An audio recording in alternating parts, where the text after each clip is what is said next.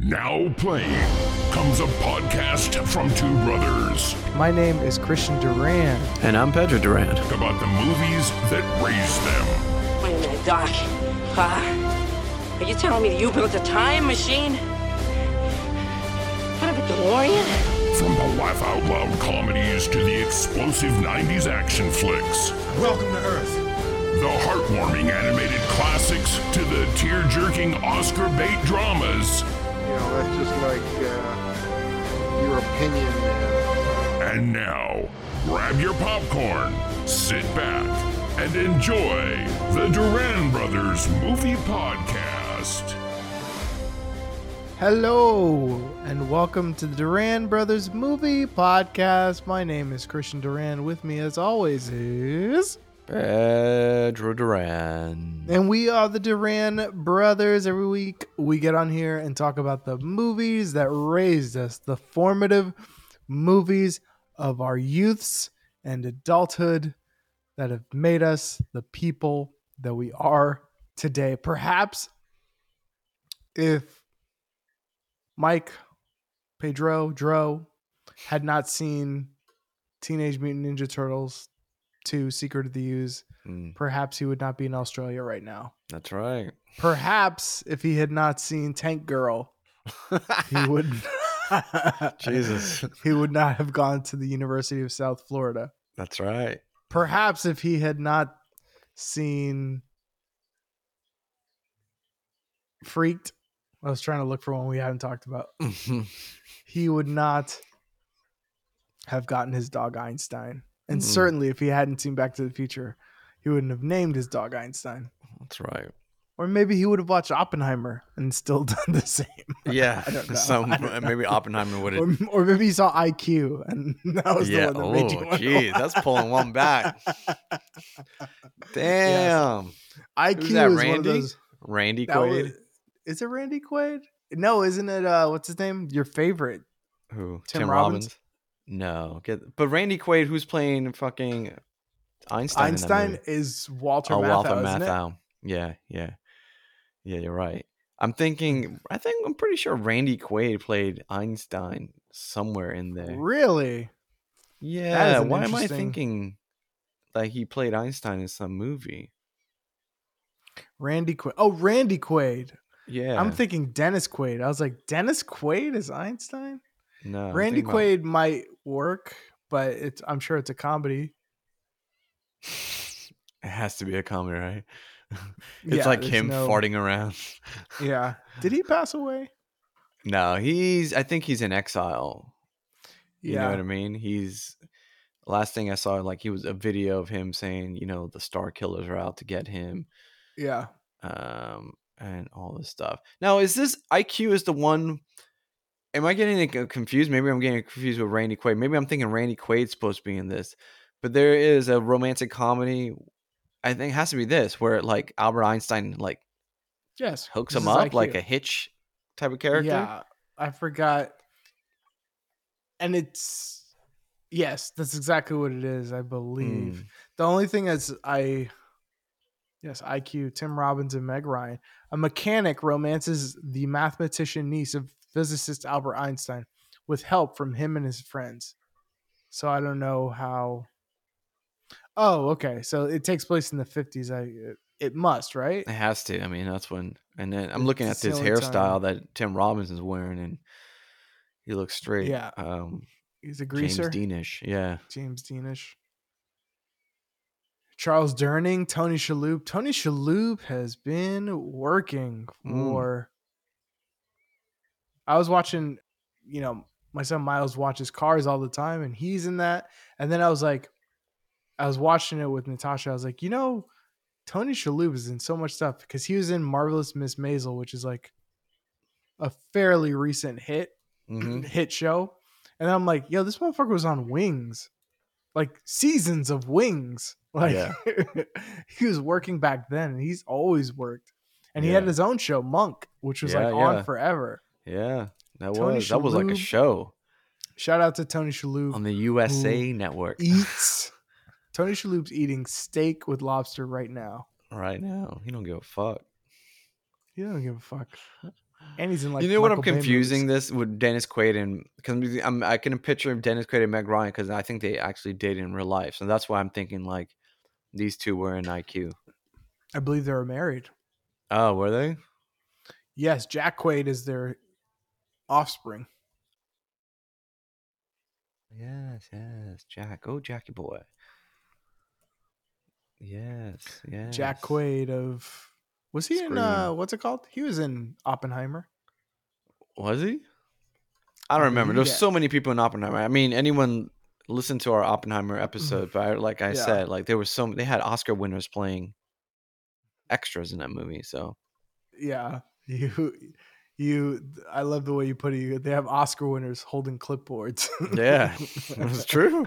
That's very true. Yeah, Jack Quaid was in Oppenheimer. Oh, okay. He's in The Boys too. So yeah, yeah, he's. I was very, in season I, one, season two, and then I kind of dropped out just because. Yeah, yeah, me too. I was like season one, season two, and then I was just like, "This is like, it's like weirdly gross, too gross and mm-hmm. too dark for me." Mm-hmm. Now I'm just like, yeah, you know. But Jack Quaid's also the killer in, spoiler alert, Scream, the reboot. Oh, no. I didn't. I wanted to watch that. Oh, really? No, I didn't. Oh, okay. I don't care. I actually never, I never quite care about who the killer is that much. Oh, really? You know, trying I, to I guess you want to know. Yeah, like I'm not going to watch. I don't. I watched Scream four, and that was only because I put like movies on random, and Scream four came up, which I had never seen, but I really wanted to. And I have mm-hmm. five and six. I just haven't. I don't know. I'm not dying to see him.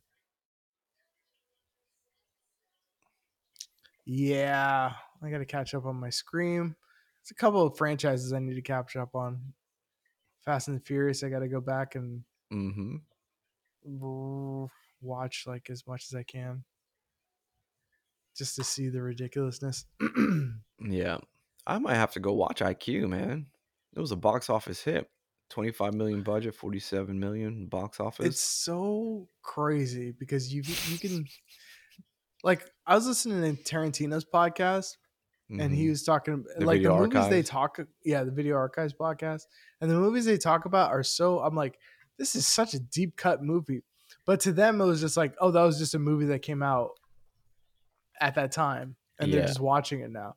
So like to me I Q to some some young kid is like I Q. What are you talking about? Like it's the yeah. most random movie ever. Yeah. But like to me, I remember the commercials for it. Yeah, so it's yeah. Like, I remember the little boat that they were in. Yeah. It's just crazy how these movies just like, I don't know. They like the ones that survive stay in stay in the public consciousness, and then the ones that are just that were just made for Friday night, somebody's Friday night, are just like they're there, but like yeah. You hope somebody remembers them. Forgotten. And that yeah. was a hit too. That's what I mean. Like it's That's it was a hit. It like a it hit. made money. And then meanwhile, like I bet Tim Robbins and Meg Ryan have like stories from that movie. Mm. And it's kind of forgotten. Yeah. Surprised like they didn't make a franchise out of it. So the next one was like I don't know what you call it. Gettysburg and it's Lincoln. Getting who? Lincoln up Meg to... Ryan and and uh, does that have to be nineties? Yeah, it has to be because oh, uh, Meg Ryan and like Mel Gibson. Yeah, together in the Civil War. Yeah, Lincoln. You gotta all famous things. You gotta do Martin Luther King Junior Yeah, looking up. I don't know. Is this if it's still nineties? It's Denzel and fucking Whitney Houston, Angela Bassett, or Whitney. Houston. Oh yeah, Angela Bassett too. Yeah. Have they been in a movie together, Denzel and Angela Bassett? That seems like a pairing that I can't believe hasn't been in a movie together. Probably, but not like together, together. I don't think. Probably like they were. Oh, in they a were movie. in Malcolm X. Probably. Was she in Malcolm? Oh, you're X? right. You're right. Yeah, she was. Yeah, yeah. You're right. You're fucking right. I was like, "How is that?" That's the easiest one. Made? I know, I know. They play husband really, and wife. Yeah, I know. I was like, "How they've never been." And in I movie. like that movie a lot too, man. That's an awesome movie. I think it's yeah. probably one of Spike's. I mean, I definitely one of Spike's better films. You know? Yeah, certainly. Oh, that's funny. Isn't it's like three hours too, right? Yeah, I think it's a long yeah. one. It is a long one. I remember he uh, he needed funding to finish it, and he got it. He got the funding yeah, from, from Oprah, like, all these people. Oprah, all the the famous rich black people in Hollywood yeah. at the time. We need to finish it. That was kind of a, a moment too. Everyone had the hats with the X on it and everything. Mm-hmm. Interesting. I gotta watch that. I gotta get that on Blu-ray. I have Do the Right Thing. I don't have a ton of Spike Lee movies on Blu-ray. I got Black Klansman here. I need to get Inside Inside Man. Inside that's a good Man. One. That's. I think that's my. I mean, it's one of my favorite Spike Lee movies. I hesitate to call it my favorite because he has so much. You know, his movies. Yeah. The he has the quote unquote like important movies. You know, the right. artistic important ones and the ones that are like seminal, but like. It's like the difference between Raging Bull and like Goodfellas. You know what I mean? Right. Like I like Goodfellas more than Raging Bull, but Raging Bull's Raging Bull is obviously the masterpiece. Like right. I like Inside Man most of all his movies, but you know, Do the Right Thing's the masterpiece, right? Right. And then also, like we mentioned, they, they, there's a point where these directors make a Saturday night movie or Friday night movie. A Friday night movie, man. That's and that's and his Friday night. He did movie. It better than yeah. He did it better than anybody. What do you? Oh, what do you mean? Making the Friday night movie or that genre of film? No, I, well, both. Like making a Friday night, making a Friday night a movie movie, and in that genre of movie, he mm-hmm. it's a great one. It's one of the my all time favorites.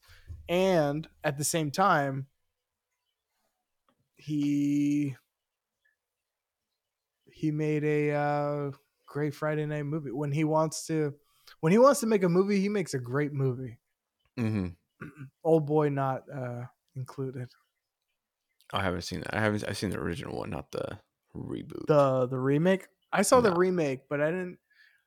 I I wasn't like people really shit on it, but I wasn't like it wasn't that bad. It was just the. It was just like the new. It was just like the old one. It just didn't seem to need to be remade for some reason. It has incest in it too. Sure does. Really? It sure does. Wow, I thought they were going to take that one out for the I did too. We, and specifically because it's based off, I guess it's based off a uh, what's it called? A graphic novel, and that's the thing. So, I remember years ago that they were going to do this movie before Spike got into it. It was going to be Steven Spielberg directing Will Smith in a remake of Oldboy. And mm. I remember when that story broke, I was like, yo, Will Smith and Steven Spielberg are going to do Oldboy? Like, they're going to remake the movie I saw? Yeah, yeah, yeah, yeah. Because there's a big plot point that I don't know. Either of them either are really going to be able with. to. Yeah, yeah, yeah. But, uh, yeah, so... And then, of course, like, eventually it, it went to Spike Lee mm-hmm. and Josh Brolin. And then I guess, oh, yeah. Sharlto Copley plays the guy who imprisons him. Mm. That's worth a watch. And it's probably worth a rewatch for me just because I don't remember it. Although I need to watch the Korean. Yeah, the O G one. The O G Korean one is very, very good. I there always use one... that as a reference for the Oldboy fight. Oh, yeah. Yeah, when he's just knocking motherfuckers out with that hammer, trying to get through that hallway. One of the great fights in movie history. Yeah. I feel like it's like when I'm walking down the streets, when I'm, you know, going from the supermarket, trying to get back to my place, and people are just walking slow. I just wish I could do that at people sometimes. It's... Oh, just kidding. Society frowns on that, unfortunately. Mm. But we need to be progressive.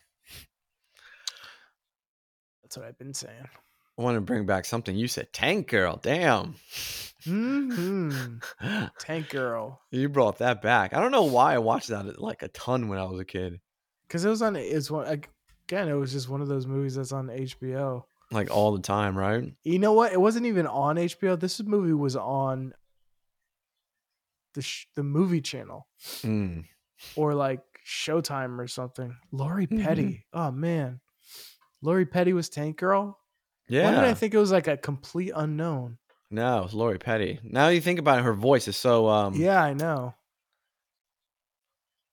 Iconic? Memorable. Distinguished. She has a very distinguishable voice. She has a very... Yes, certainly does. And it's weird that... Okay, she's doing stuff. I'm just like, there's got to be... There's no way she's not doing uh, voiceover, right? Yeah. And she was in Orange is the New Black for a bit.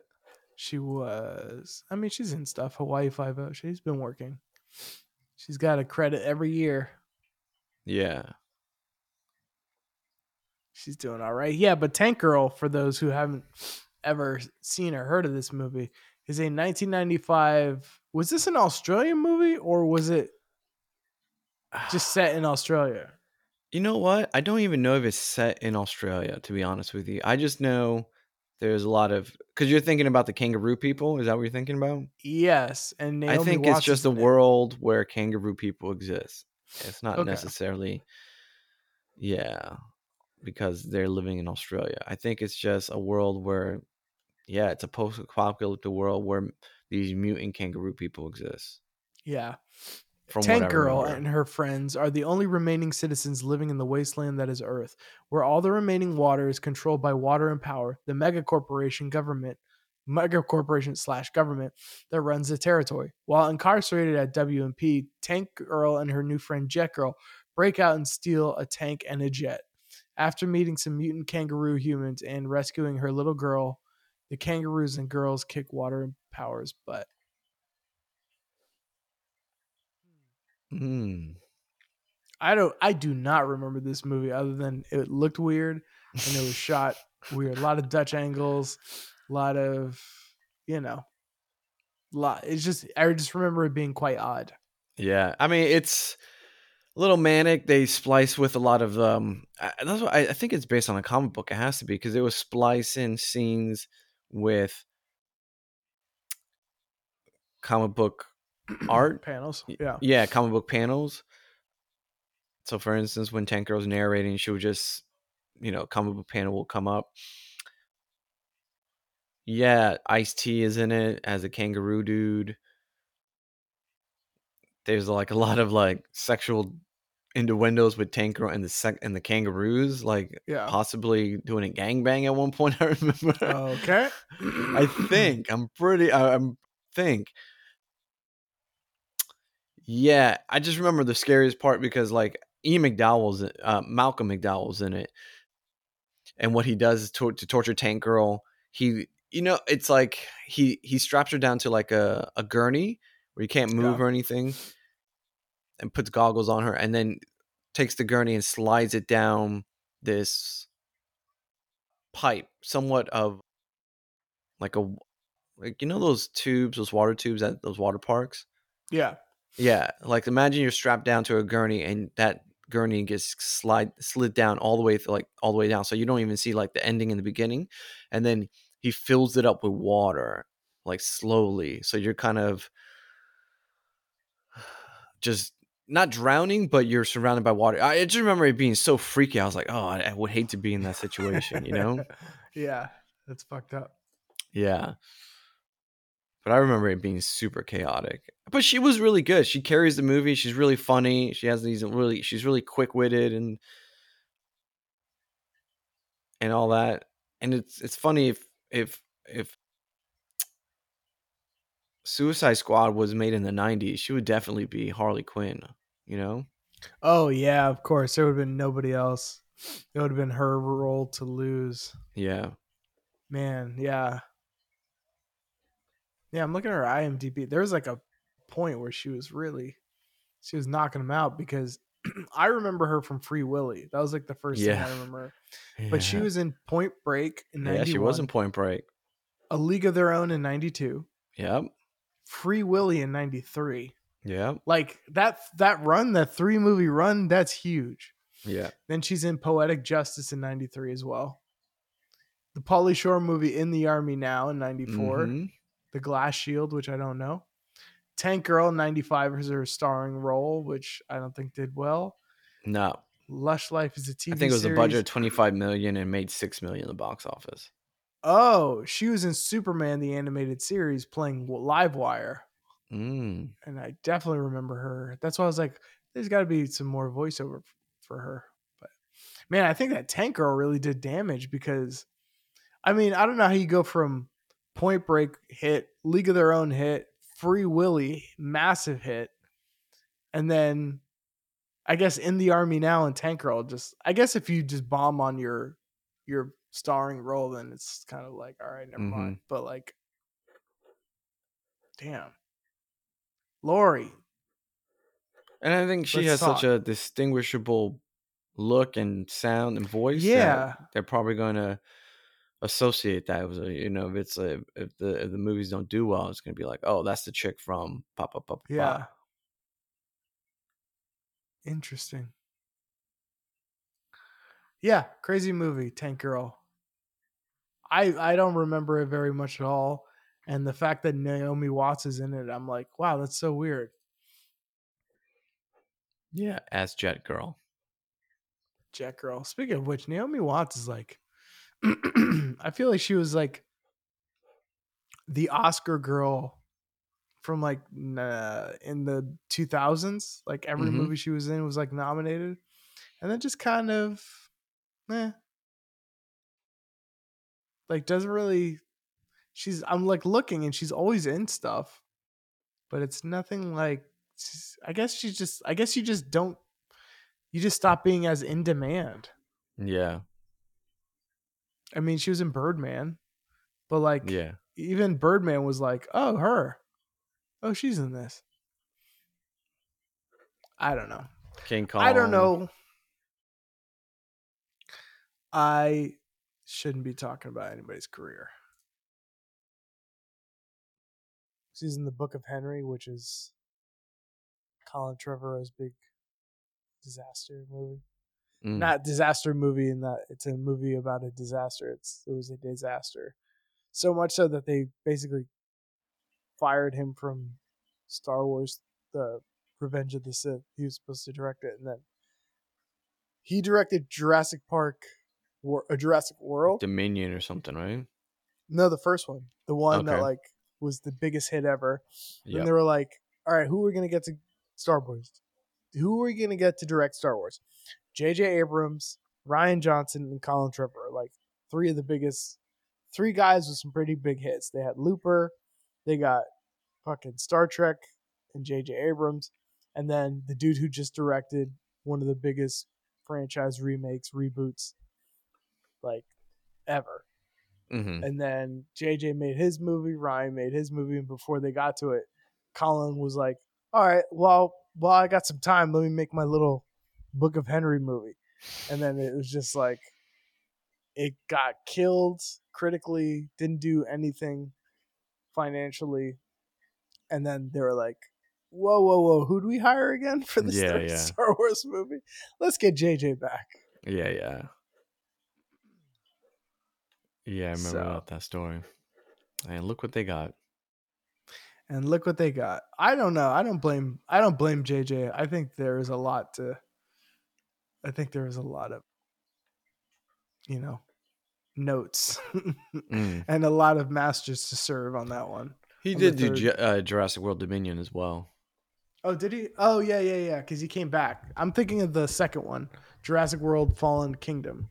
Somebody oh, else yeah. did that one, with the yeah. one with the cloning, which was weird. The yeah. little clone girl with the little haunted house. Yeah, not yeah. a real haunted house. It's just like every. It takes place like in a. Yeah, house at the end, and everything's like there's raptors on the loose, and yeah, I just remember watching like the beginning of that movie and be like, why am I watching a movie? This is like, isn't this about dinosaurs? Like, why am I watching about a fucking clone girl right now? Yeah. Like, well, the dinosaurs are clones, and you know, the dinosaurs and... are clones, and yes, if you follow the, you know, if you follow the uh the logic train, you'll probably get to clone people at some point. Yeah. But we're here for dinosaurs. Let's not yeah. let's not make this complicated, guys. All anybody wanted to see when Jurassic Park came out was the first one. Everybody's like, "Oh shit, dinosaurs in a park, lose." Then the second one, all anybody wanted to see was like, "Just let them loose in society." That's all mm-hmm. we want to see. Just put them in New York. Dinosaurs in New York. That's what we want to see. Which Godzilla tried to in do. New York. Dun, dun, dun, dun, dun, dun, they do the they do the Rockettes with a top. I think hat. That's the plot of We're Back, A Dinosaur Story. Yeah, pretty story. Much. Remember that? Yeah, of course. How could you forget? We're Back, A Dinosaur Story. When the dinosaurs turned evil, that was so sad. They really did a good job of that animation. It's like horrifying. Did they turn evil? They, I don't remember. Yeah, because the dinosaurs. What did they do? The dinosaurs. I, I forgot what the whole point thing was. The dinosaurs came back, and then there was like a T-Rex, and there was a little kid, but there was like an evil circus guy or carnival God, you guy. You remember a lot more about this movie than I do. I saw it a few times. Yeah. There was like an evil carnival guy or a circus guy. Yeah. And he wanted to have the dinosaurs in his circus, but he wanted them to be like monstrous. Yeah. So he gave them like this potion or something. And like, I forgot what it was. He basically was like, he basically captured the two kids and was like, if, if you dinosaurs don't join my circus, I'm going to like kill these kids or whatever. I might mm-hmm. be messing this whole thing up. So then the kid, the dinosaur, the head T-Rex was like, no, no, don't do it. I'll join your fucking thing. And then he like made him drink the little thing or like, do whatever surgery or like electrolysis thing he had to do. And then he became like, instead of like a smart dinosaur, he became like feral and like, like monstrous and like gnarly teeth. And like the way they animated is like, so it's like kind of disturbing uh-huh. because like all the humanity is like drained. It's like a cartoon fun dinosaur you've been watching that's talking and stuff, voiced by, let's see. John Goodman. John Goodman, of course. And then it turns into this ferocious T-Rex. But then I forget what happens. I guess the kids will go, you were our friend. Yeah. And then the dinosaur's like, I was your friend. We and love you. His... Look inside your heart. Exactly. That's Don't pretty, you remember? That's probably exactly what, what it was. It's probably exactly what the thing was. Mm. I wonder who played the... Kenneth Mars, Professor Screw Eyes. I wonder if that was the bad guy. John Goodman, uh, yeah. Charles Fleischer, uh, Rhea Perlman, Jay Leno, Walter really? Cronkite. Yeah, Walter Cronkite of all people. With this just in, dinosaurs are in New York, and well. They are going and hitting the town tonight. They've been seen with Andy Warhol. Yeah. They're seen with all the hot new stars. What is the, the Walter Cronkite? Bombs. This is Walter Cronkite. Is that it? Kind of. This is Walter Cronkite. Yeah, this is Walter Cronkite. Walter Cronkite. At twelve forty-five New York City time, dinosaurs have assassinated John F. Kennedy. The president has been killed. It is my... What does he say? He's like, it is my unfortunate duty. He says something like that. To inform you that President Kennedy... He says it so that President Kennedy has been shot and killed. He's dead. The time is now. Like, it takes a moment. It's a very sad moment, actually. I'm making fun of it, but a guy really going through some shit. Yeah. Dinosaurs have been shot in Daly Center, Daly Plaza this afternoon. Dinosaurs. Dino Saucers. Do-do-do, do-do-do. Yeah. I'm telling you. I'm telling you. Universal, holler.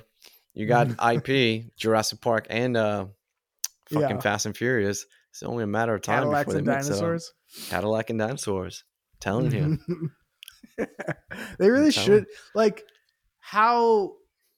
Like, what's what are we keeping sacred? You know what I mean? You know what I mean? Like, what what what are we doing? Like, why aren't Fast? And, why are there not dinosaurs in Fast and the Furious? I don't know. I don't know. Ludacris is go- keeping the contract up, and yeah, he's like, like he's, he's got guys. We got to keep some artistic integrity, merit in to like, this. No, man, no, we don't. Let's put some fucking dinosaurs in it. Yeah, I want to see it. I want to see a fucking T-Rex chasing down a fucking nineteen fifty-seven Cadillac Buick. Don't give a fuck. While Vin Diesel yeah. shoots at it, you know? Yeah. Amazing. Yeah, they should just do that. Like, they were talking about the twenty-one well, if anyone Jump doesn't Street. Know, explain Cadillac and Dinosaurs a bit. Cadillacs and Dinosaurs, I mean, I don't even... I was singing a different song. I was singing Dino Saucers. Oh, Dino Saucers, but which is... Which is yeah. a so elaborate on Dino Saucers, and then I'll elaborate on Cadillac and Dinosaurs. But Dinosaur... Well, I mean, it doesn't take too much elaboration. If you understand Cadillacs and Dinosaurs, you could probably figure out what Dino Saucers is. Yeah. It's basically like in the era... For kids today, it was basically an era where they made the toys first, and then they made the show. So basically, we were like, yeah, in order to sell the toys. So it was basically a dinosaur show about like dinosaur aliens, half dinosaur, half like U F O spaceship. So that was that. And then Cadillacs and Dinosaurs was a, a show about dinosaur, like I guess like people like fifties hot rod Cadillac people mm-hmm. who got sucked back into dinosaur times and were trying to survive. I guess. I I remember. I remember it was a comic book at first, and then they kind of maybe changed it to a cartoon show. And I imagine these were all post, like, you know, Jurassic Park when Dinosaur Fever. The creator is Stephen E. de Souza, of the oh. director of uh, Street Fighter, the movie. What he what Cadillac and Dinosaurs? He created Cadillacs and Dinosaurs, bro. It's past time. This, I mean, uh, you know what I mean. Get Steve. There's back. No excuse. This dude is making movies. Yeah, he's a director. He's a big time director. He should just need. Wow, he needs to a lot of shit. Arnold's Wrecking Crew, The Six Million Dollar Man. I mean, he's a writer on that show. No, he wrote it, but he wrote the original forty-eight Hours. No way, right? Well, with other people. Return of Captain Invisible, V, the T V series, the original. Commando with Schwarzenegger. With other Commando's people. Awesome. With Jeff Loeb. Jeff Loeb of uh, comic book fame. The renowned comic book writer. Jeff Loeb. The Running Man, Bad Dreams, Die Hard. Again, with other people. He's got to be like a, a script doctor or something. Mm. Because every time I see like one of his big movies, it's like with three other people. Like they took some, like he worked on somebody else's script afterwards or something. Another forty-eight Hours, Die Hard two, Hudson Hawk, Cadillacs and Dinosaurs, created by, he wrote the Flintstones movie. Mm. This dude again with the two other people, but I mean, Cadillacs and Dinosaurs is all him. The Adventures of the Human Survivors in a Future Dinosaur-Dominated World. Oh, so the dinosaurs are in the future. Mm. Oh, this looks dope. I'm telling you, man. I'm the only one still talking about this. For a good reason. It's like I went to El Dorado, like the lost city of El Dorado, and I'm like, yeah. Don't you guys, I saw it with my eyes. And everyone's like, what are you talking about? I'm telling you. You're drunk. It exists. In the twenty-sixth century, nature has spun wildly out of control. Cities have crumbled and the dinosaurs have returned to rule the earth. Jack Tenrak, one of the last of the old blood mechanics, along with his friends Hannah Dundee and Mustafa, defend humanity from the greedy governor Scharnhorst, freelance poachers, and other evil influencers. Influences. Wow. Cadillacs and Dinosaurs. Mm. I mean, yeah, it's a pretty good I P there. Why not? I'm telling you. You just got to do it audience. Good, man. You just got to do it well. Well, he did... uh And he did Street Fighter, of course, and he wrote Judge Dredd.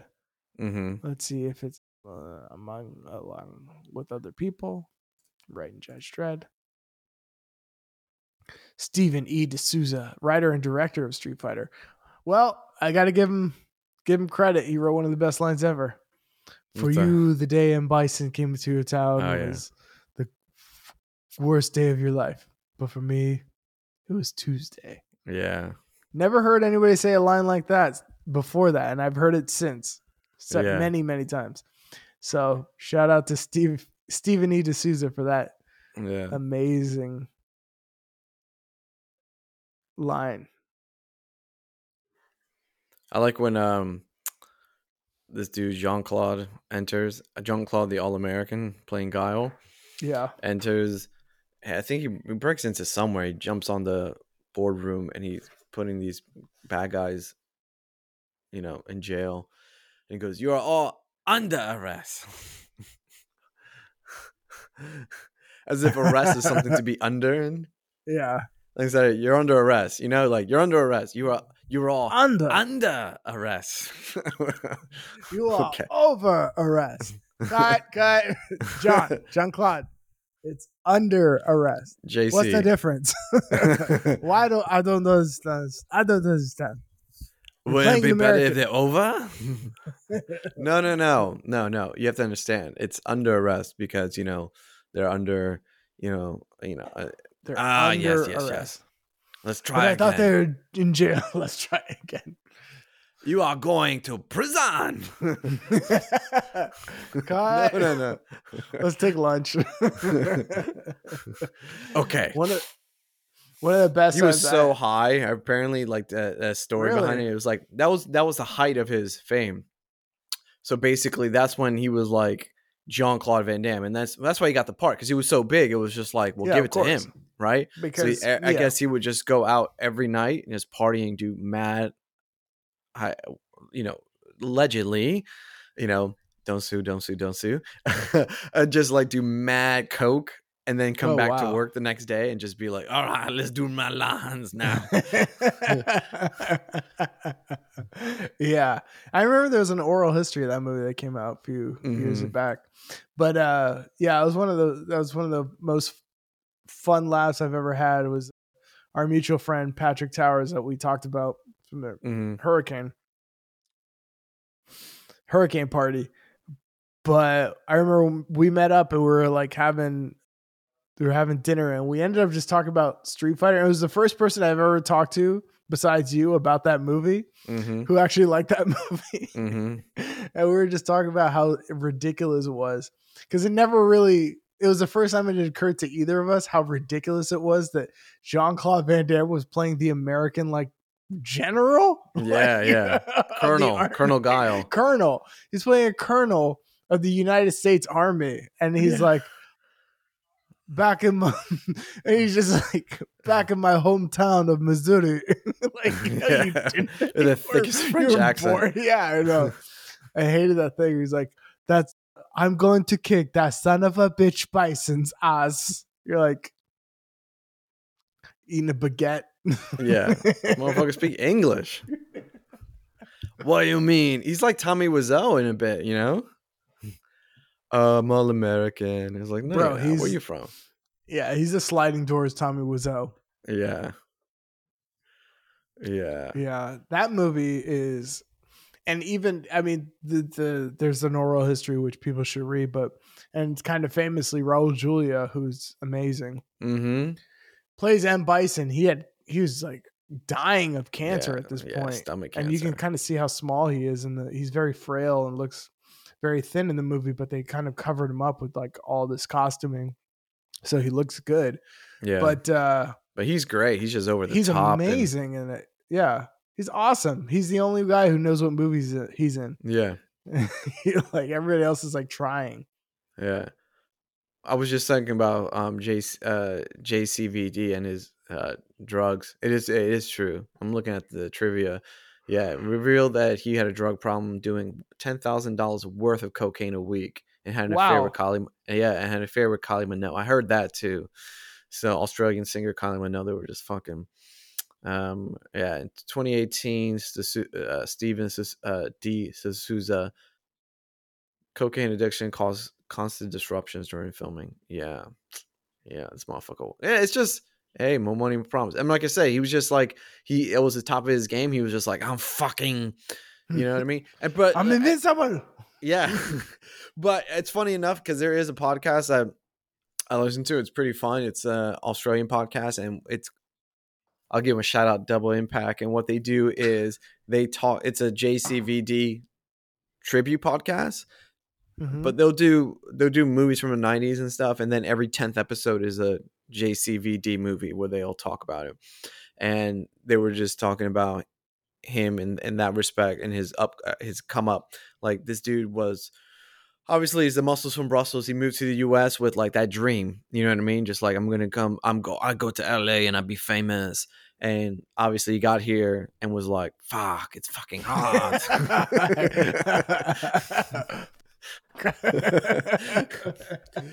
And then like, you know, the story is like, I only have enough money for one chicken. And you would just eat a chicken and yeah. like just whatever, whatever. I think he was actually... He was cast as Predator, as the guy in the suit, in the Predator suit. Yeah. But he got fired, I, I believe. And they, they went with another guy. Or maybe he he was. Maybe that was his star. Anyway, he was he was linked in with Predator. And then he just started doing these fucking movies. All movies, boom, boom, boom, boom, boom. And just got more and more and more. So they got to the point where, yeah, it was Street Fighter. And then there's the one called The Quest, which is kind of his... um. his art artsy movie, you know what I mean? Yeah. And it's like a apparently it's like it's like a super bloated like like wank fest, you know what I mean? Like in the sense of yeah. like, oh, this is a story about a young man who comes, American boy, played by me, of course. You know what I mean? Yeah. A group of gentlemen of fortune visits a le- legendary lost city incl- located in Tibet. They plan to steal a priceless statue, Golden Dragon, during the martial arts tournament. Mm. Hmm. Yes, that is. Was this supposed to be an action movie or like a drama? I don't remember. I remember one, just, it was mad. It's supposed to be like a drama. It's like more like dramatic kind of thing. We're going to an Oscars. Yeah. And I don't think it did well, if I'm not mistaken. Just but, riding the elephant at the premiere. I'm just looking at the premiere photos. Yeah, and then I think that's when the career started to slide down. Yeah. Yeah. But I've seen a bunch of his movies. They're pretty, pretty fun. Sudden Death is a good one. Sudden Death is basically it's the Die Hard formula in a hockey rink. So I think he's a security guard or he's a fireman. Yeah. Oh, you know how that goes. He was a fireman. Something happened where he fucked up on the job. And now he's like, I can't work in fires anymore. But what yeah. I'll do is I'll be the safety guy. I'm traumatized. At this hockey rink. Huh? A former fireman takes on a group of terrorists holding the vice president and others hostage during the seventh game of the N H L Stanley Cup Finals. That's great. Wonderful. Peter Hyams. Not even just the president, the vice president. The vice president. Directed by Peter Hyams, who's, you know, of Stay Tuned fame. Mm. But it's just so when I read that, I read that uh, log line, it sounds like a made up log line for like a parody movie, right? Why? Because the vice fireman, president. Just so much like in it. A former yeah. fireman takes on a group of terrorists holding the vice president and others hostage during the seventh game of the N H L Stanley Cup Finals. Yeah. Like, it's almost like a Mad Lib. Yeah. You know what I mean? All right. Yeah, yeah. Name me uh, an occupation. Fireman. Uh, a group of bad guys. Terrorists. Yeah. Uh, a politician. Vice president. Yeah. Hostage. And, okay, name me a sporting event. N H L Stanley Cup Finals. Yeah. Okay, here we go. No, yeah, I guess you can do that. You can, if I did now, a for occupation, a formal, a former teacher takes on yeah. a group of Nazis. Yeah, exactly. Holding the U S ambassador. Yeah, another a former teacher the- takes on a group of Nazis yeah. ho- holding the ambassador and others hostage. Yeah, during the seventh or the the I don't know what's. The poker championships and whatever the fuck. Yeah. Oh, that is I'm funny. On the Sudden Death um, I M D B page, and they just played a trailer for this thing called Huck. Mm-hmm. Okay, hold on. Let me just make sure I know what this is because it looked insane. It's a movie they just came out with now. Mm-hmm. It's fairly recently. One second. Mm-hmm. Thought I had to sneeze. Never mind. Where is it? Oh, come on. Yeah, The Quest was a bomb. Jean-Claude Van Damme's The Quest was a bomb. Budget thirty thousand. Gross, uh, well, gross U S twenty-one. I mean, great made its money back. Gross worldwide fifty-seven million, but opening weekend seven million. How come I can't? And of course, well, maybe it was a fake trailer. I'm Jean-Claude, and I am Tom Cop. That I have on Blu-ray.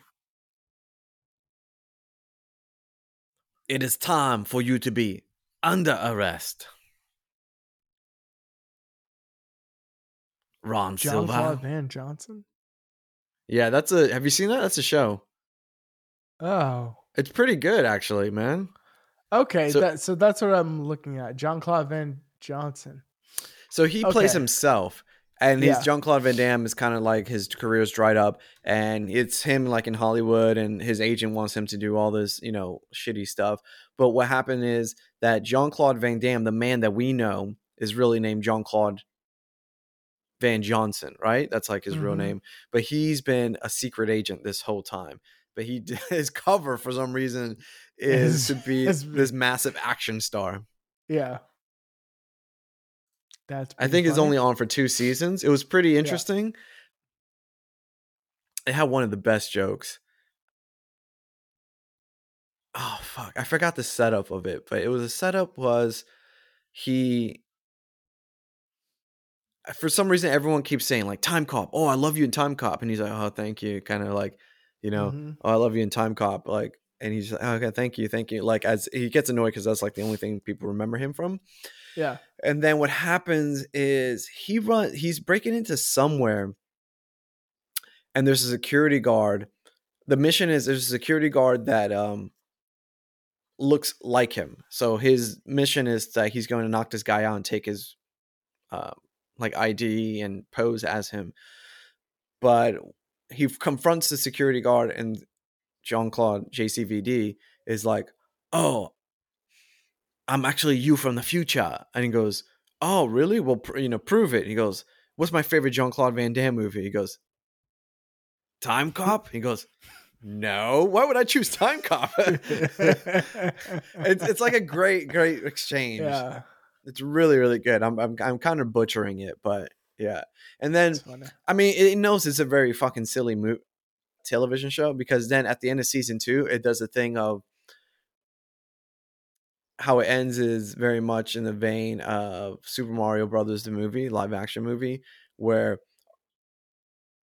a portal opens and some chick with like all this futuristic gear comes through the portal and she goes, you know, J C V D, we need you. He goes, what? I thought we saved the world. He goes, no, but what you did actually, you know, you're not going to yeah, believe this. Feature. Yeah, yeah, exactly. And then he goes inside the portal. And I was kind of, I was like, oh, cool. This is a season, another season. That'd be interesting. But I don't think they ever picked it up. Yeah. Mad silly. twenty sixteen to twenty seventeen. Yeah, it's mad yeah. silly. But I, well, I recommend it if you want something fun and dumb. Yeah, I mean, I'm looking at it. And like, there's a fake trailer. That's what I was like. I, I I got stopped on the fake trailer that I see.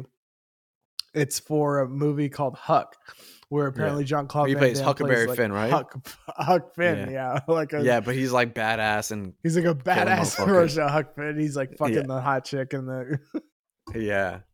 Uh, that's how I was like, wait, what is this? But it was actually a fake trailer for this for this show. Which is yeah, pretty clever, pretty clever. Yeah. No, it's a Good fun, it's a fun show. I, I recommend it, and I recommend Sudden Death as well, and Street Fighter the movie. So I'm a big fan of. I uh, recommend Street Fighter. Anybody? Yeah, Jean-Claude likes good movies or bad movies. Yeah, if you want a bad movie, you can watch Double Take with him and um, Dennis Rodman of N B A wow. fame. That's when they link up. Double team. yeah, double team. Double team. Rodman, let's see how many movies Rodman was in. In the nineties. I mean, it's that thing that he was so famous and it was like, what can make you a he star? Was very famous. Simon Says with an S E Z. That has to be the spinoff because his character in that oh, is Simon. Oh, really? It has Wasn't to be. Wasn't he in Demolition Man? He what? No, that's you're thinking about Wesley Snipes. Oh, Wesley, Wesley Snipes just just, just dyed had his the hair. hair. Yeah, yeah. That's what it was. Yeah, that's so funny. Baywatch, Eddie. Remember the Whoopi Goldberg movie Eddie? Eddie, yeah, that? Hell yeah. Where she was like, uh, one lucky fan gets to uh, shoot a ball, coach, and if you yeah. make it from the free court line or whatever, the half court, you get to be the coach of the, is it the Knicks or the? The Knicks, yeah. Right? Yeah. And then she gets yeah. it, and then she has to coach him now. Yeah, what a crazy, what a crazy premise. Like, it's so insane. Like, I, I that's the one you got to watch again just to, like, understand how they do it. Because uh, it just makes no sense. Like, mm. you shoot a free throw at halftime, and uh, you get to be the coach. Unless it's one of those things where it's like, we need to fire the coach. Like, we need everybody to hate the team. Like, they yeah. put in a dummy coach or whatever. Yeah, yeah. The powers that be. It's like a real... um. Oh, what's that movie? Head of Nate, Head of State, Chris Rock. Premise. Head of State.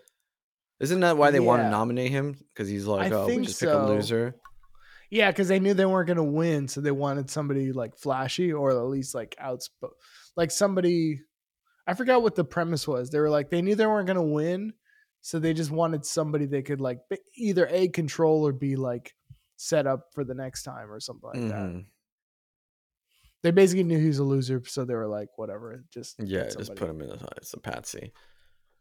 Yeah, but yeah, I'm looking at that Simon Says Robin. Yeah, I don't think it's it's it's the same premise because he plays a, a a weapons dealer in um Double Team. Yeah, but it's not the same character. So my bad, y'all. You should be very upset about that. Very apologetic. Hmm. nineties movies. I mean, speaking of nineties movies, we can talk about a little bit about a movie that I remember you mentioned off air last week that you saw, and you're mm-hmm. like, this movie's a masterpiece. It um, is. And then I just popped it in because I watched, I, I popped the Blu-ray in yesterday, checked it out. And it really is. The movie is nineteen ninety-five's Seven. Mm. David Fincher's Seven. Mm-hmm. This is a movie. I mean, we could probably go down. We're not going to talk too much about it because we could do a lot more at, a, at another time. But I don't even remember the first time I saw this movie. Mm. But it was one of those movies where enough about it has already been out there mm-hmm. that, you know, I don't know. I don't remember if if the ending shocked me or mm. if I knew.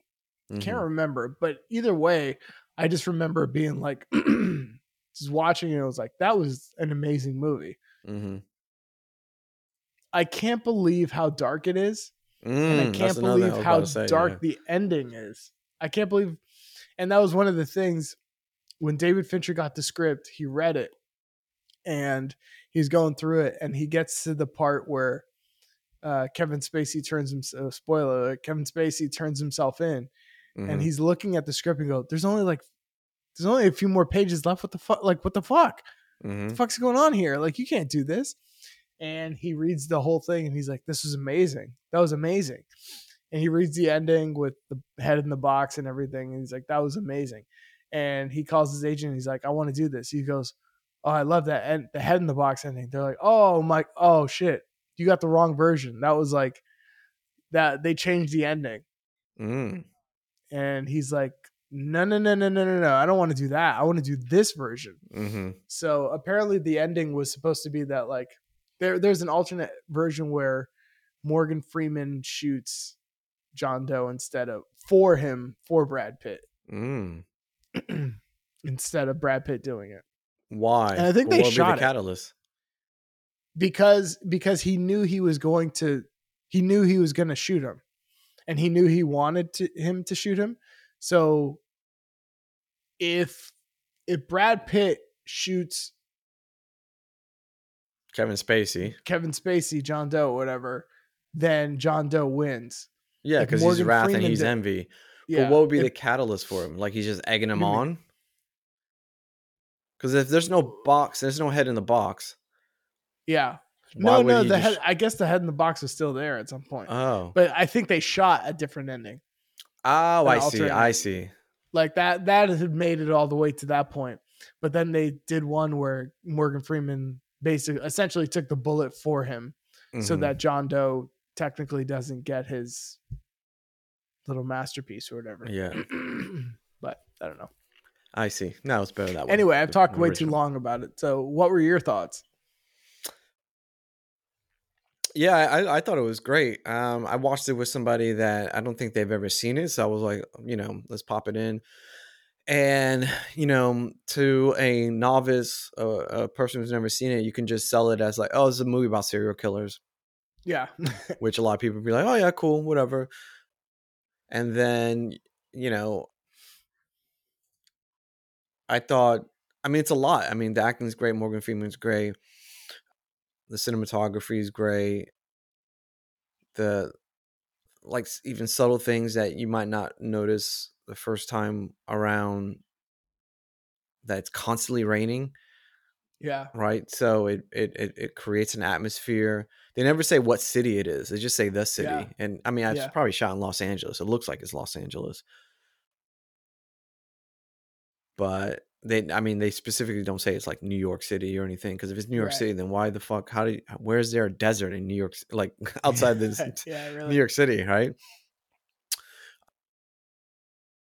The the concepts, the concept of using the deadly sins is, I mean, it's fantastic. I mean, one of my favorite scenes in the movie is where Morgan Freeman and Brad Pitt are showing the widow of the what is it greed the greed, greed victim. They're showing yeah. his widow the pictures, and they ask uh, pictures of the crime scene, and they ask, do you see anything out of the ordinary here, whatever? And she's like, no no. She's so upset because she doesn't, you know, she's this crime scene, her husband's been murdered, and then she goes, wait, stop, that something's wrong, that painting's upside down. And I just love that clue, like that yeah little detail, like like they missed it, but it's yeah something it like really yeah. really clever, you know? Yeah. And yeah, and it's it is a dark film. Not even this ending and and and and the the message that it kind of, I mean, literally the message is, what does Morgan Freeman say at the end? He goes, Ernest Hemingway has said a quote, I think the world's a good place and worth fighting for. Yeah. And he goes, I believe in the latter the part. The second part, yeah. Yeah. It's like yeah. Yeah. That's I mean, it's it's just dark. It's just like it's really like, I was reading about that. It's like it's really like a meditation on evil. Like it's mm-hmm. really about just fucking evil, like an evil motherfucker. Mm-hmm. And what do you do against it? It's uh, uh, interestingly enough, I'm like watching it yesterday, I was like, in in a lot of ways, Uh, Morgan Freeman's character has a lot in common with Tommy Lee Jones' character in No Country for Old Men. They're both mm. kind of like, I got to get out of this shit because it's, it, this is awful. Like, this is mm. way too dark for me. It's like, I've seen everything and this is fucked. Mm. And it's just not getting better. And uh, yeah, so yeah, I, I, this, and I had the Blu-ray and I hadn't, you know, I've never seen such a good copy, and it just looked amazing. Mm-hmm. And like it, the film, the film look looked so good. I, I like, I couldn't believe how good it looked. Mm-hmm. Yeah. It just looks, it's a beautiful movie. And, and apparently Brad, David Fincher got the cinematographer, Dennis, Darius Kanji, I believe mm-hmm. that's his name. Because he was a guy who was shooting like perfume commercials, and mm. he made them look like those nineties perfume commercials were like black and white, beautiful. And they're like, you want a, a guy who makes like perfume commercials to do a serial killer movie? He's like, yes, that's exactly why I want him to do a serial killer movie. Mm-hmm.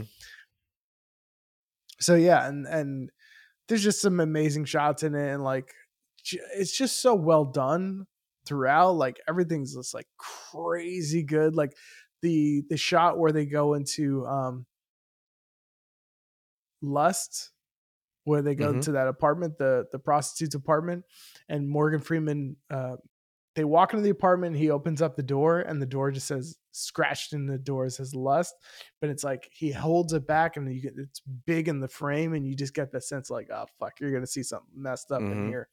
It's like the calling card of like putting the writing the the sin etched somewhere in the um in the walls and stuff. It's just so it's just so good. And if you like the Batman, I mean, there's just so much. Like even when I saw the trailer for the Batman, I was like, oh, they're doing Seven. Like, yeah, I mean the, the Batman, hallway shots. Matt, yeah. Matt Reeves' Batman is highly influenced by Seven. Yes, like to the point where you're like, you owe him money. Like yeah, like like the hallway shots, like going down the the the hallways. I, it's a little different with Batman because then you see the police like looking at him and you get that point of view shot, but behind the, the camera right behind Batman's head going through the hallway. They're like, that shot is in the movie a few times. The John Doe, mm-hmm. when they get to John Doe's apartment, that, that sequence is like basically from Seven. Like when they go in the Riddler's apartment, that sequence is basically from Seven. Oh yeah. I mean, his, even his the, setup, the, yeah. yeah. Even the idea of the Riddler is like, you know, is is kind of like the the Seven killer's clues, right? Right. Yeah. Just leaving. He leaves the, clues and. Yeah, stuff at the crime scene. They got to go back and look. Uh, I mean, that's why that scene where I was just mentioning about the painting being upside down. I mean, I could have seen that in. I could imagine that being done in Matt Reeves' The Batman, where. Yeah, you know, Jim Gordon sees something, doesn't see it, but Batman, oh, that painting's upside down, or whatever it is, or whatever it is. Is that what Batman would say? Or whatever it is. Oh, that painting's upside down, whatever. Or whatever it is. Or even more Alfred doing it. You know what I mean? The painting's yeah. upside down, Mister Bruce. Mister Bruce. That so. painting is the size of a tangerine. My balls are the size of a tangerine. Alfred, why are you telling me that? Because I tell everyone that my balls are the size of a tangerine. And they smell like citrus. Yeah. Well, uh, what, what would you have him smell like? Uh, and, um, yeah, and poor Gwyneth Paltrow, right? Yeah, Gwyneth, uh, yeah, the head in the box. Well, well the, that's an interesting thing because I was watching it and Natasha was watching it with me. She's like, oh, don't do they show it? I was like, no, people think they show it, but they don't actually yeah, show it. Yeah, they never show they anything. Sh- they flash her face. At Brad Pitt when he's thinking in, about it. When he's thinking After about it. After he finds out she was pregnant. After he finds out she was pregnant. And they flash her face. And I think that's what people think. It's people the head think in they the box. Flashed her the bo- head in the box, but it's just yeah. her face. Yeah. So people have like this this weird phantom image that actually yeah. isn't there. I, it's funny that you said that because I always remember it too. Even the last time I was like, don't I see like I I remember I remember they don't show a head in the box, but I always remember it like when he opens the little box flap, like you see some yeah. hair in it or something. Like you see some of her hair, and I was like, yeah. no, it's nothing. Yeah, I don't think they show. They didn't show Nothing. anything like that. Yeah. So, yeah, and and of course, it was like the big thing is the Kevin Spacey performance. Who's just, I mean, whatever, say whatever you want about the guy is kind of a fucking creep, but I guess it works for this role. Mm-hmm. And that was the thing that's so crazy about that movie is that he's not credited anywhere. But yeah. he's obviously a big, he was obviously a big star at the time. And um, to leave his name out of the credits is so, such a genius move because it's like, you know, if you, if it says Brad Pitt, Morgan Freeman and Kevin Spacey, the whole time you'd be waiting for Kevin Spacey and you're yeah. like, oh, he's obviously the killer. Yeah. Like that's, that's who he is there. Yeah, he's coming later. So the fact that he shows up and I mean, that, that's one of the most brilliant things ever. The killer goes to the police department and and turns himself uh, in. Turns himself in. detective. Yeah, so great. Yeah, and I, I love you're the, looking the, for me. Yeah, the car ride scene where he's like, he's like, we would have found you. He's like, oh, so what were you doing, toying with me? Yeah. You're gonna like, you let five people die while you were you were luring me into your trap. He's yeah. like, what were you gonna do? What was your evidence? What were you gonna do before I came in there? Yeah, and turned myself in. I love the line where he's like, uh, he's like, where I, he's like, I, I seem to remember you um, turning yourself in, or whatever he says. And he's like, I seem to remember breaking your face. Yeah, yeah. No, he goes, I remember, I, I, I, I, he goes, because they showed up at his door. I remember I yeah. seen that we found oh, yeah. you were at your doorstep. And that's a great scene too. Like they're at the door, knocking on the door, and they just see some guy walking down, and they look at him yeah. and the guy stops for a minute, just reaches to his pocket, drops the bag, and just starts firing at them. Yeah. Crazy. Yeah. So great. So unexpected. And like, yeah. just insane. Yeah. I mean, it's just such a dope movie. It's it, yeah. it, it really is just one of yeah. and even the build up, like it starts off okay, and it's Morgan Freeman's story, the characters. Yeah. Detective um is it uh Somerset.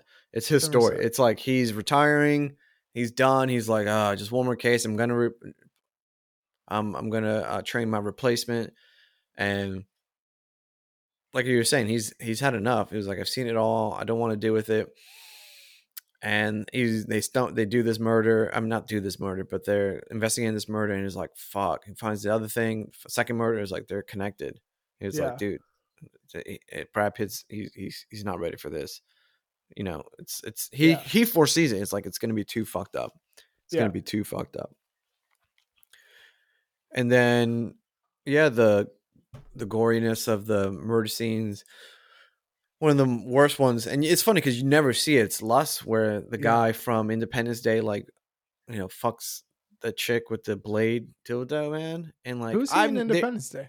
He's like a scientist in Independence Day. Oh, okay. So, and like, you know, uh, you know how Data is the main scientist guy in Independence yeah. Day, where he's like, "Oh, we don't get too many visitors." The guy in Seven, let's give him a shout out. I want to uh, yeah, find his I'm name. Trying to look this motherfucker up.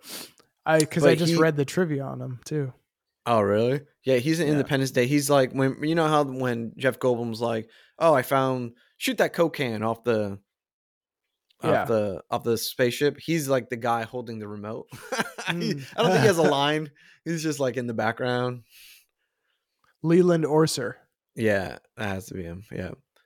Um, and shouts out to Richard Roundtree for being in Seven too, man. I know. Just kind of randomly in there. Why not yeah. though?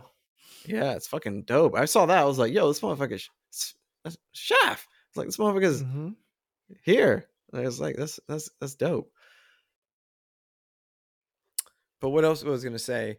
Oh, but like they don't show the Lust murder, but I can just imagine it, you know, because the way he's describing, he goes, "He made me fuck her. He made me fuck her." Ah, like yeah, it's crazy, man. Crazy, crazy, crazy. And I was just reading no. about I was reading about that because the guy said he stayed up for like a night, a day, or either a couple of days or whatever, and then just controlled his breathing to make himself hyperventilate in that moment.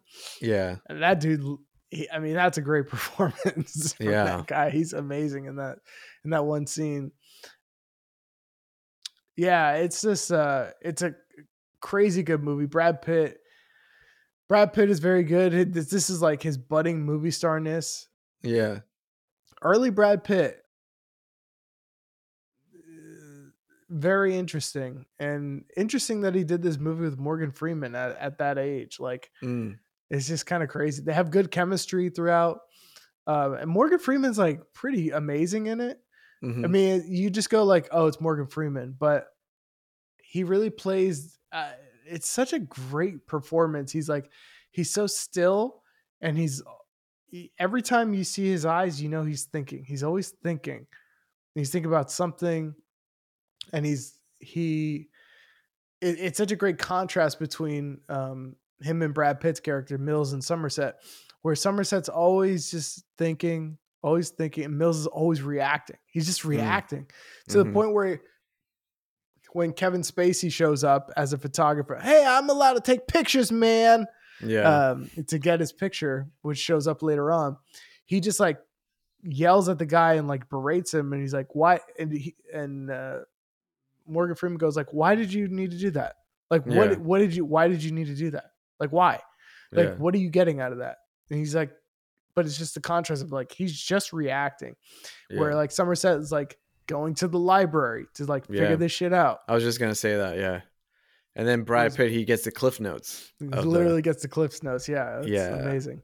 Yeah, but it's so yeah. I mean, it's just an all-timer great movie, and one of the uh, certainly the most one of the darkest movies Hollywood's ever made.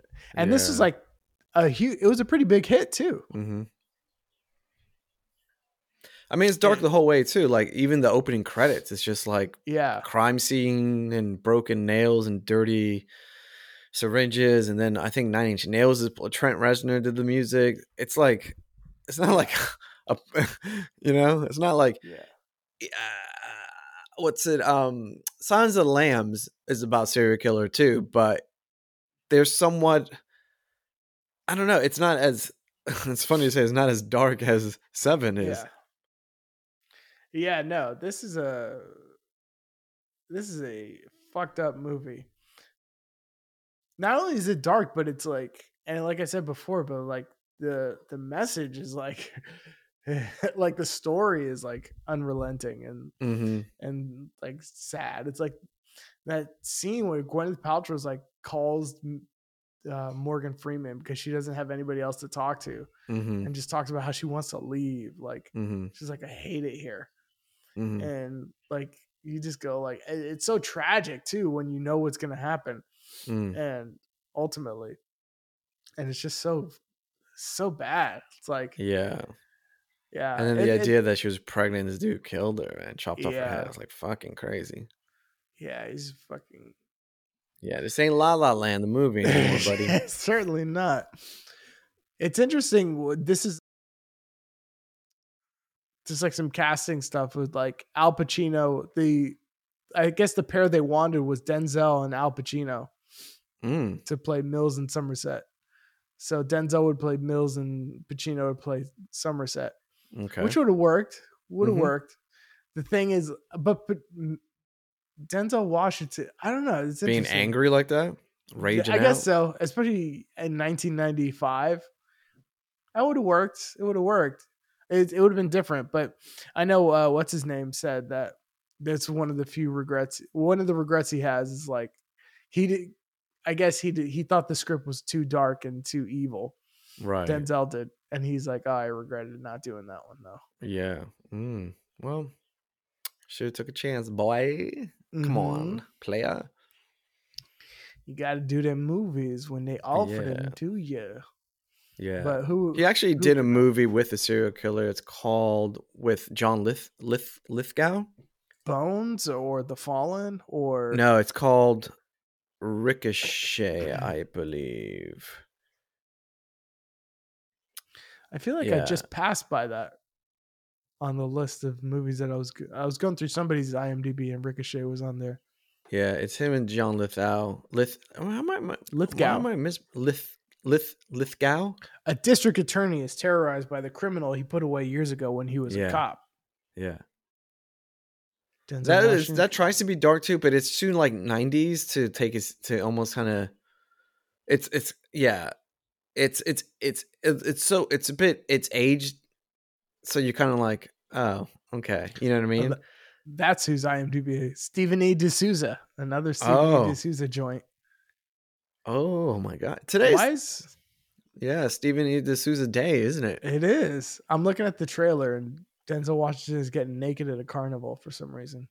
Because there's a scene where John Lithgow, like he kidnaps, he like not kidnaps, but he holds a chick um, hostage, and he's like, "Look, put the gun down." And he's like, "All right, I got nothing on me. I'm going to show you, I got like nothing on me." You know what I mean? Yeah. Like this and that. And while he's distracting him, then he like pops him in the head or something like that. Yeah. Oh, I see the trailer. But then there's like um, a scene where John Lithgow, like he, he goes to prison and he's like basically cape fearing. Like he, yeah. all he can think about is getting back at Denzel. And then yeah, sure. they're in prison. So obviously the Aryan Nation's there and the Aryan oh. Nation led by um, former governor of Minnesota and W W E Jesse star. The Body? Yeah.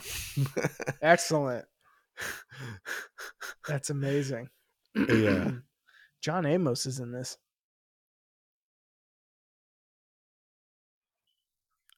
And um, what's his face? Jesse the Body gets demolished by John Lithgow because he's like oh, crazy shit. or something like that. Yeah, John Lithgow is like nineties crazy, eighties crazy. The Brian De Palma movies, he play. He's always playing a violent serial killer. Mm. Then you Blowout. Do you ever see Blowout? John Travolta. Yeah. No. You should check that movie. I out. know everyone recommends it. I gotta check it out. That is a I started watching a little movie. bit of it, and I just couldn't get past that first scene. Oh so yeah, check it out. Well, it's a, the first scene's a joke. I mean, yeah, but it's a very well done joke. That the, I can't, I really can't put my uh, can't wrap my head around Brian De Palma some all the time. When I watch his movies, I'm like, is this supposed to be like tongue in cheek, or is this serious? Like, I can't ever tell if he's like. Is he being serious or not? Like, mm. and, and I don't know. It's so over. Some of the stuff is so overblown that it's like eighties cheesy. And I mm-hmm. can't tell if it's supposed to be like that or if it's, I don't know. Or if like everybody ripped him off so much that it became cheesy. Right. Right. But that's, I think a, it's probably the latter. It's probably the latter, but that's another conversation for another time, I guess. Mm. Mister De Palma, but Blowout, check out Blowout. All right, but anything else you want? You got? Mm, give me all you got. Give me all you got. No, nothing, nothing. Um, that I wanted to say today. I wanted to touch on. Yeah, we want. We did touch on Seven and how great it is. If anyone's haven't seen it, watch Seven. Watch it now. Streaming. Yes. This guy Brad Pitt. He's up and coming. Up and coming guy needs a boost. We're gonna give him. Well, a shout uh, one out. thing with Seven, I always remember it was a great joke from the tele- H B O's television series Entourage, where Adrian Grenier, Vinny Chase, is talking to Ari, and yes. he something about like something about David Fincher comes up, right? Yeah, um, and he goes, he goes, "You still representing David Fincher?" And Ari goes, "Hey. Anyone that puts Gwyneth's head in the Paltrow is a friend of mine." And then, Andrew Kevin but, Walker, I think. Oh, is that what it, it is? Because they were talking about who wrote the Aquaman script. Who wrote the Aquaman oh, script? Yeah, Andrew yeah, Kevin Walker, it. like, ooh. Seven, yeah. Yeah, and he's like, anybody who puts Gwyneth's head in the box is a friend of mine. He's like, oh, still sore about that. He's like, he goes, hey. No, he has a great line. He goes, you're still sore about that? He goes, well, listen, I fired her. Yeah, that's funny. He yeah. goes, I don't care and what then, she says. I fired her. And then it's like Aquaman becomes the biggest hit ever. And because James Cameron directed it. And then he's like, yeah. all right, I'm happy to do the sequel. And then he's like, James Cameron isn't directing the sequel. And he's like, really? He's like, and well, is it Andrew Kevin Walker? And he's mm. like, no. He's like, who is it? He's like, Kevin Smith. And they go, oh, no. Yeah, like, yeah. And I was like, uh, and apparently Kevin Smith did not like that joke. Yeah. Because he's like, they took a couple of shots at me, and I was like, "What the fuck?" Yeah, I but do? I mean, I don't know. Yeah. I don't know. I love Kevin yeah, Smith. No. I look at Kevin Smith's career, and I'm like, dude, he has a great career. I honestly he does think have a he has a career. He has a great career. Shouts out to Kevin Smith. Like, fantastic. He, he worked with everybody. He got to work with like so many people. Yeah, and and not even that. I mean, yes, filmmaker coming up, and and all that, but. Now he has his own shop. He's, I'm yeah. sure he still runs it, right? He has his own shop. Yeah, he has his He's own worked comic on comic books. He has his own movie theater in Jersey. Yeah, own movie theater, and he does the podcast thing. Like, there's nothing yeah. wrong with that. And like, it's an empire. Yeah, like, and he still makes movies. He he's doing, he's doing. He has a a cartoon show. He's he's doing the Masters of the Universe cartoon on, on Netflix. Oh, is he? Yeah, he does the Masters the second season now. And okay. he still writes and directs his own stuff when he wants. Like, yeah, every time he wants to write and direct, like, I guess he's coming out with a third Jay and Silent Bob movie. Okay. Or like he's writing it right now or whatever. But like, if he wants to make it, somebody's going to, somebody can finance it. So yeah, you know, he gets to make the shit he wants. So I love that guy, man. That guy is such an inspiration to me, but yeah, I don't know. I've just been a fan forever. Yeah, he's awesome. Yeah. Yeah, so it's great. But shout Shouts out to, out to K, Kevin Smith. K. Smith, we'll have you on yeah. the podcast soon. Uh, we love you, boy. Anyway, keep up good work. Let the people know where you're gonna be, son. Yeah, you can find me online. Yeah, if you want to reach out to me and send me any movie uh, suggestions or recommendations, it's D R L underscore E S Q, Drill Esquire, on all the socials. And also check me out on Letterboxd. I'm posting up reviews in haiku because they're fun to me, and I hope you appreciate them. And listen, I have great taste in, in film, so you should listen to my recommendations because I know what the fuck I'm talking about. So, um, yeah, Christian, you certainly should do all of those things. Christian Duran Comedy dot com for all your Christian Duran needs. Find me on Letterboxd, Christian Duran, S V P on I G. So much coming from the Christian Duran empire. So mm. much that I can't talk about. Some things I can, some things I can't, some things you're just going to have to wait and see. But know this. As a wise man named Lil Wayne once said, he said, real G's move in silence like lasagna. Mm. So I'll leave it at that. Mm. Anyway, ta-ta, boys and girls. Bye. Bye.